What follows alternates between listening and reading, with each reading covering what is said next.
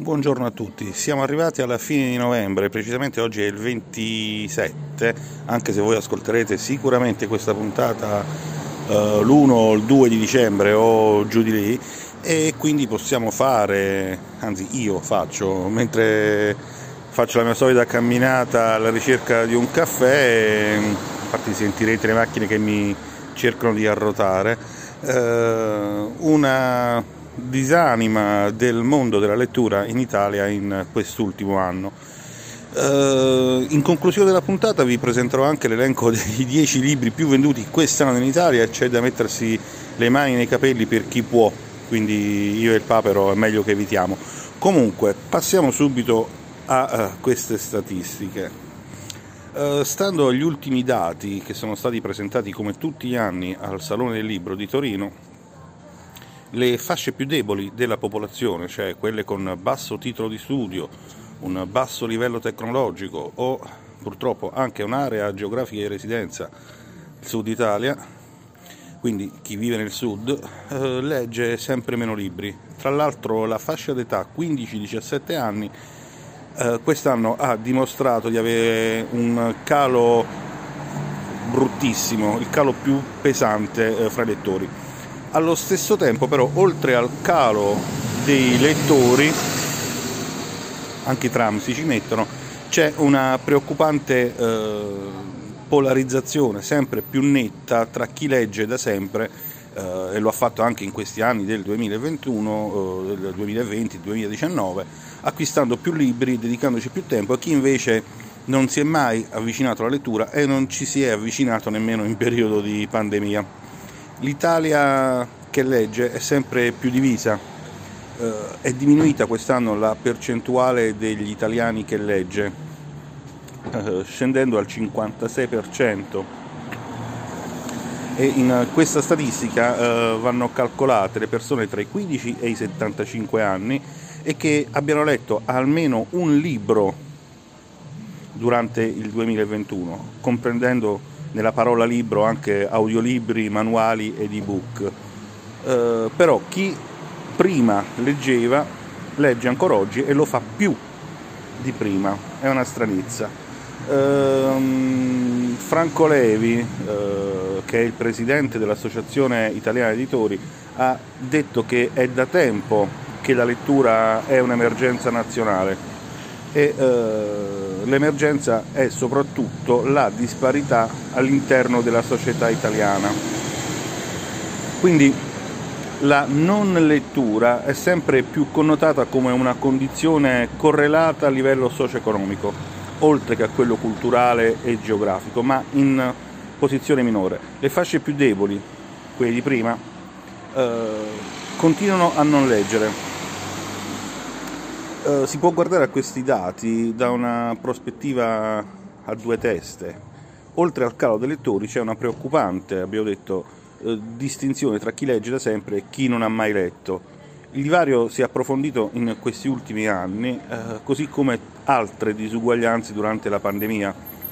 Uh, ripeto, la più pesante è la differenza geografica, oltre a quella anagrafica di genere e di reddito. Sono tutte cose che pesano eh, sulla lettura ancor più oggi che in passato, e per oggi intendo questo duemilaventuno, ehm, ed è questa veramente una sfida che eh, il mondo dell'editoria deve affrontare. Eh, è un necessario cambio di passo, un necessario cambio di rotta, dicendolo in maniera marinaresca. Non possiamo deludere le attese di un pubblico di lettori forti ed esigenti, ma d'altra parte dobbiamo, dovrebbero concentrare più impegno, più azioni e soprattutto lo Stato più fondi per ridurre questa disuguaglianza, che è veramente un grave problema culturale e io aggiungerei anche sociale e politico.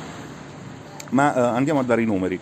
Secondo i dati raccolti eh, a settembre, eh, dati raccolti e eh, rielaborati dal centro studi di A I E, eh, i lettori, intendendo la fascia d'età da quindici a settantacinque anni, sono passati dal sessantacinque per cento del duemiladiciannove al cinquantanove per cento nel duemilaventi e scendere al cinquantasei per cento quest'anno.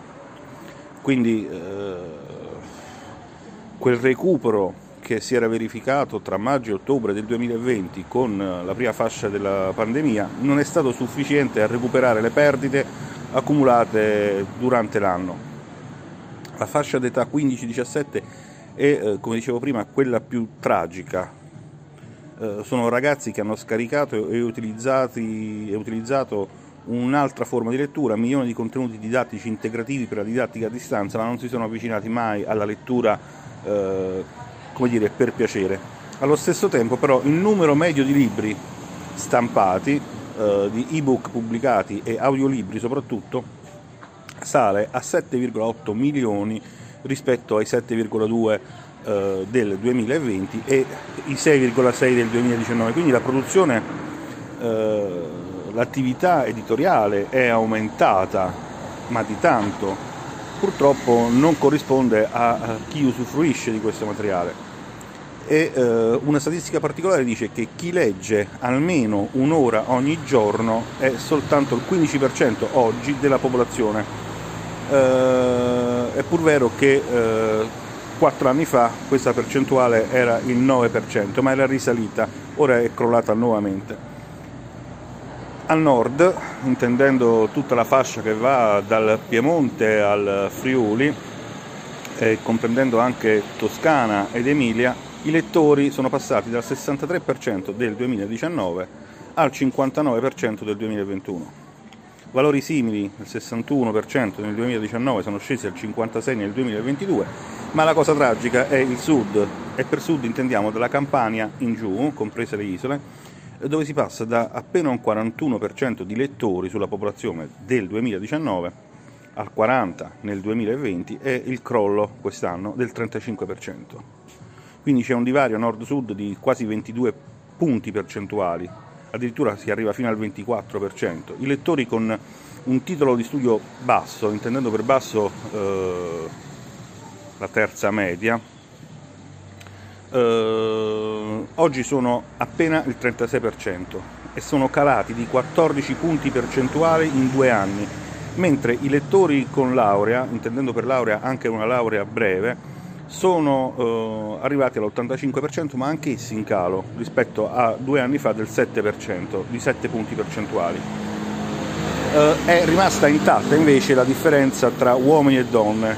Uh, l'Italia è un uh, paese di lettrici, infatti il sessanta per cento dei lettori italiani sono donne, eh, quindi noi siamo in minoranza nei maschietti. Tra i lettori c'è da notare che la maggioranza assoluta ha letto da uno a tre libri ed è una percentuale che supera il cinquanta per cento, appena il ventitré per cento ha letto da quattro a sei libri e soltanto il nove per cento dei lettori italiani ha letto più di dodici libri in un anno. Uh, quindi i lettori forti, quelli che hanno letto più di dodici libri, uh, in realtà leggono una media di diciassette libri l'anno, uh, che è una percentuale di tre punti superiore, uh, tre libri in più rispetto al duemilaventi. E la stranezza è, alla faccia della pirateria che è tanto osteggiata, che comprano anche di più. In media uh, un italiano compra dodici virgola tre libri all'anno, quindi due uh, libri, virgola tre, che poi quel virgola tre mi fa ridere perché compro soltanto il primo volume della Divina Commedia praticamente, eh, rispetto al eh, duemilaventi.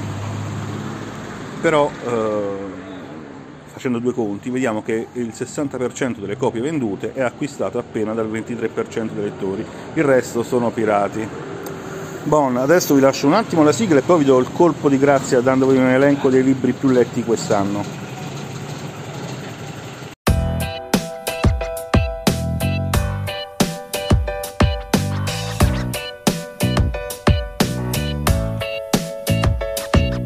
Fermo. Podcast di libri, cinema e curiosità. Benvenuti a questa nuova puntata e buon ascolto.